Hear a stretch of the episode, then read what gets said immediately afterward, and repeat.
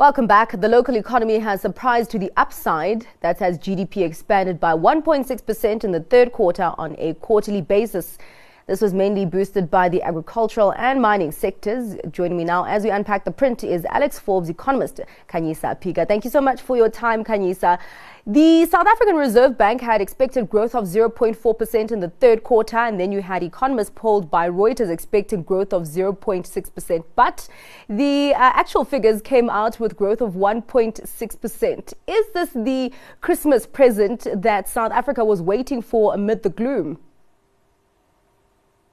Thank you for having me. Look, I think this is such a great number to see uh, against all the turmoil that we've we've been um, experiencing as a country. But I, I, I don't want to be the negative Nancy and say uh, just one figure means we are on on route to greater growth, right? Yeah. Um, because yes, it comes from a low base. Uh, we were in contraction in the second quarter uh, of this year. Um, and, and we still expect growth to, you know, trade below sub 2% um, over the medium term because yeah. of the constraints that we experience. Yeah. I mean, you talk about how we come from a low base year on year. Um, we also had the civil unrest, and then quarter on quarter, we had that 0.7% contraction. But something is keeping us above water. What is keeping us afloat here?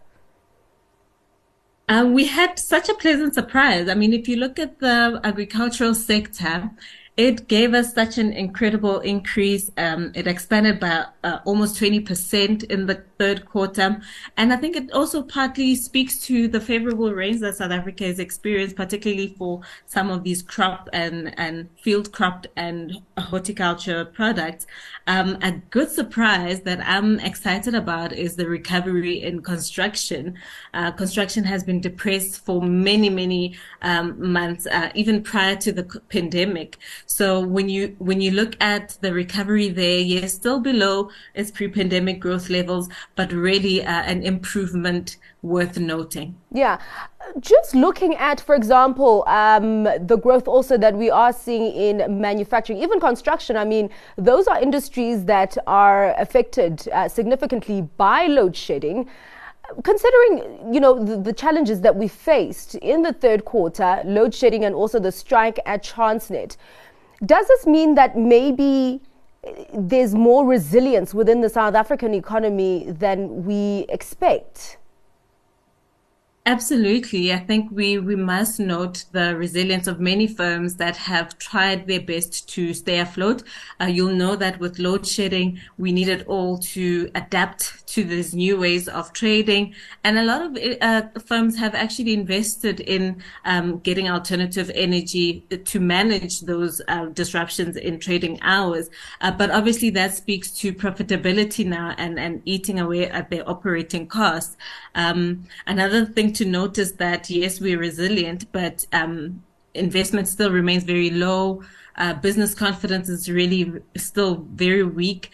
Um, so uh, there are really some challenges that we're going through. And when you see these green shoots, yes, you smile about it, um, and, and, you just hope for, for for an acceleration in those reforms that will accelerate our growth further. Yeah, talking about how um, business confidence is still pretty weak. Um, you have the financial uh, industry uh, growing 1.9%.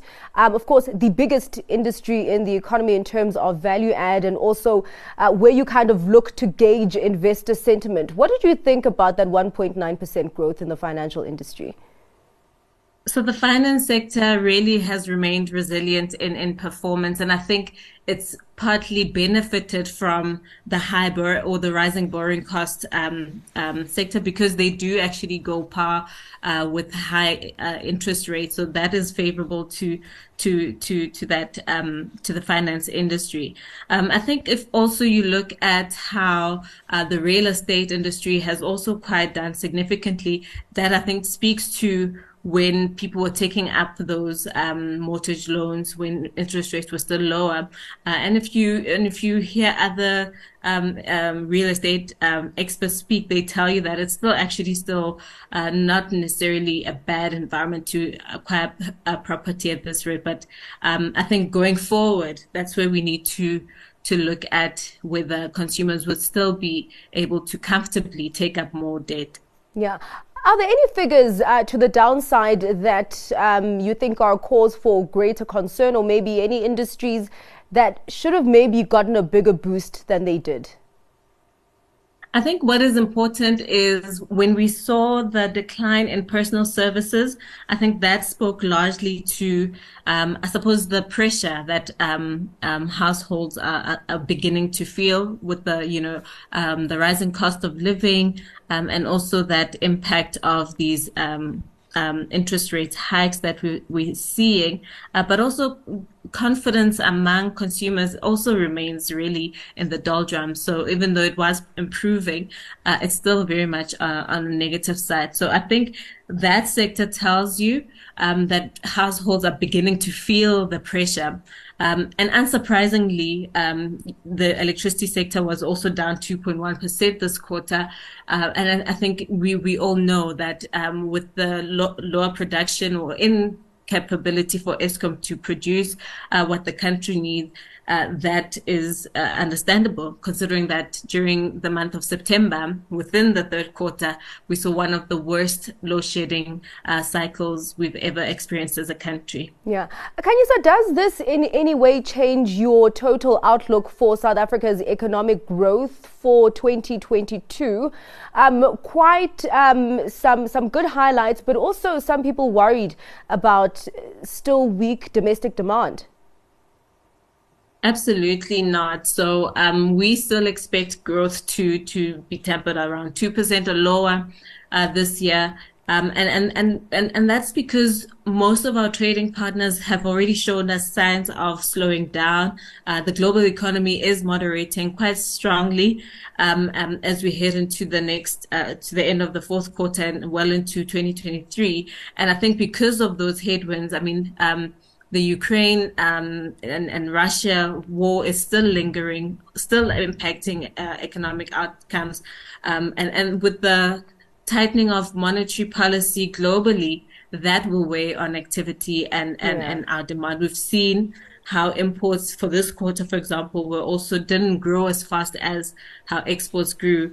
Um, and, and I think that also talks to the demand locally that it may uh, begin to to to stabilize. Yeah. All right. Well, we'll see how the fourth quarter numbers go. Um, of course, this print managed to beat Lesetja Kganyago's forecast of 0.4 uh, percent growth, and he did forecast 0.1 percent growth for the fourth quarter. So we'll wait and see for that one. Thank you very much for your time and for your insights. Economist at Alex Forbes Khanyisa Phika.